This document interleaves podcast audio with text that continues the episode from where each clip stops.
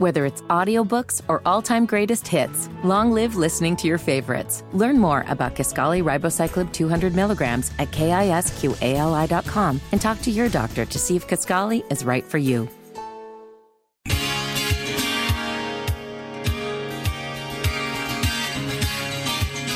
Well, he takes a day off, and I still bother him. But I think he would agree this is a reason to bother him. No, this is a story that uh, we've got to get uh, everybody's take on. We've talked to Tom Sorensen today. Uh, we've talked to Eugene Robinson. We uh, have heard from a lot of people, but uh, we'd be remiss if we did not uh, at least make the attempt to reach out to somebody who uh, goes all the way back to the very, very beginning. and let's welcome WBT Sports Director Jim Szoke to the show. Beth, you've heard of this guy? I, I, I, the name rings a bell. Yeah. Hancock, you've heard of this guy? No. No. What's up, Zoke? Good morning. Happy vacation to you guys. yes. Now, uh, Zoki, I, I want to see, uh, speaking of uh, uh, voices, I want to see if you recognize this guy. Unanimous. I mean, that's amazing. All, all 28 agreeing on the Carolinas. And I think the beauty of it is also that they only named one team tonight. So the Carolinas and Charlotte will get all the spotlight and all the national media attention out of this. And, of course, uh, November 30th, they'll name the second one. But uh, the spotlight for NFL expansion falls solely on the Carolinas tonight. Jim, what is next? What's the schedule now as far as the Richardson group and the Carolinas football team goes? Well, as uh, Jerry Richardson said last week, and he reiterated that again tonight, he's going to spend a pretty fair amount of time thanking people. He's got a lot of people to thank, including all of those fans out there who supported them and bought the PSLs, and uh, all the uh, financial support, of course, with the partners and and the banking that made this possible. So that's the first order of business.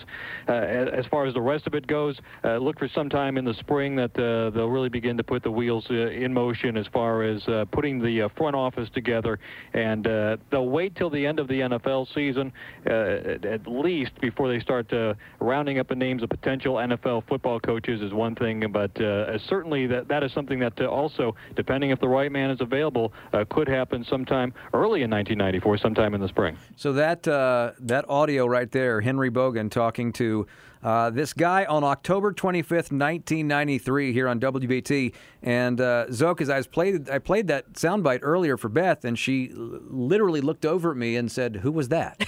I said, You know, she still doesn't listen to me now, so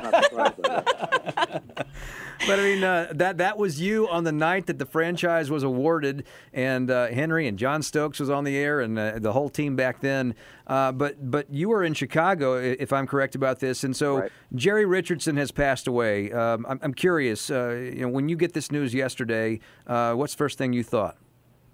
Uh, well, it, it- it made me sad. It was honestly, it was very sad to hear that he had passed. Um, he's 86, which is the same age as my father, and um, I just think back to that time, 30 years ago, almost in Chicago, and we went to a number of those meetings that led up to that meeting where they were kind of whittling the list down and deciding who would be the two that go in in that uh, in that group. And of course, it was Carolina and Jacksonville. So uh, leading up to that, you know, they didn't have a team, but we got to know, you know, Mark and John and Jerry Richardson and all the folks that were part of that.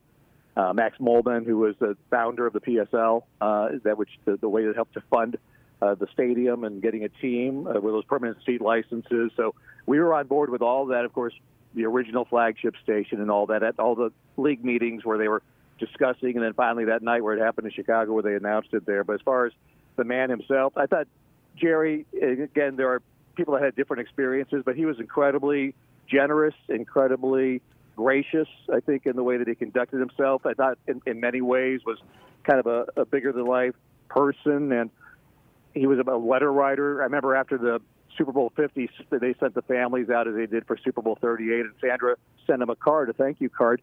And this was very classic, and not the only time he did that with us. He would write on the card you sent and send it back to you with his reply, almost like a almost like a text message.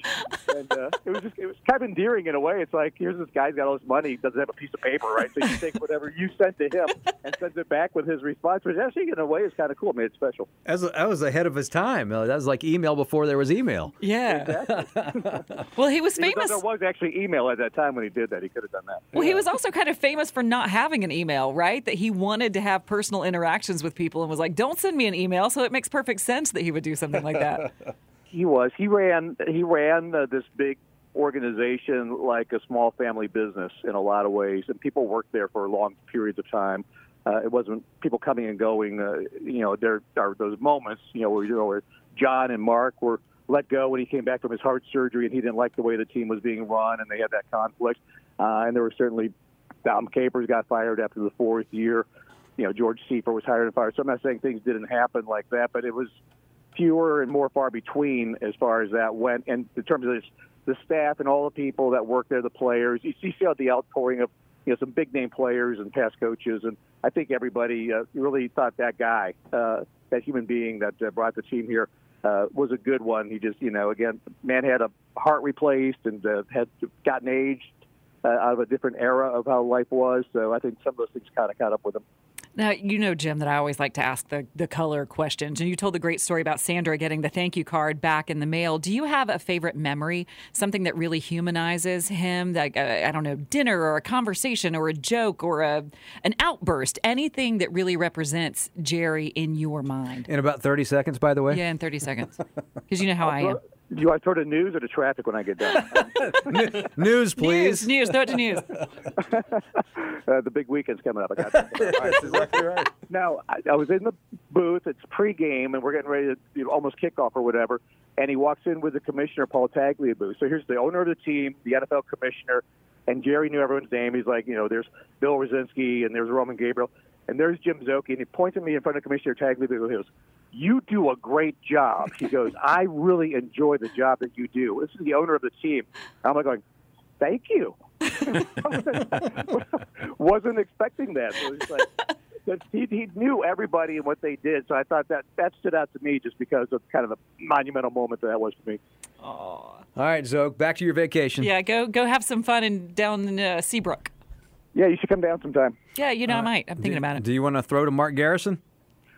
And now it's uh, bottom of the hour news uh, at the top with our very fine news director, Mark Garrison. Thank you.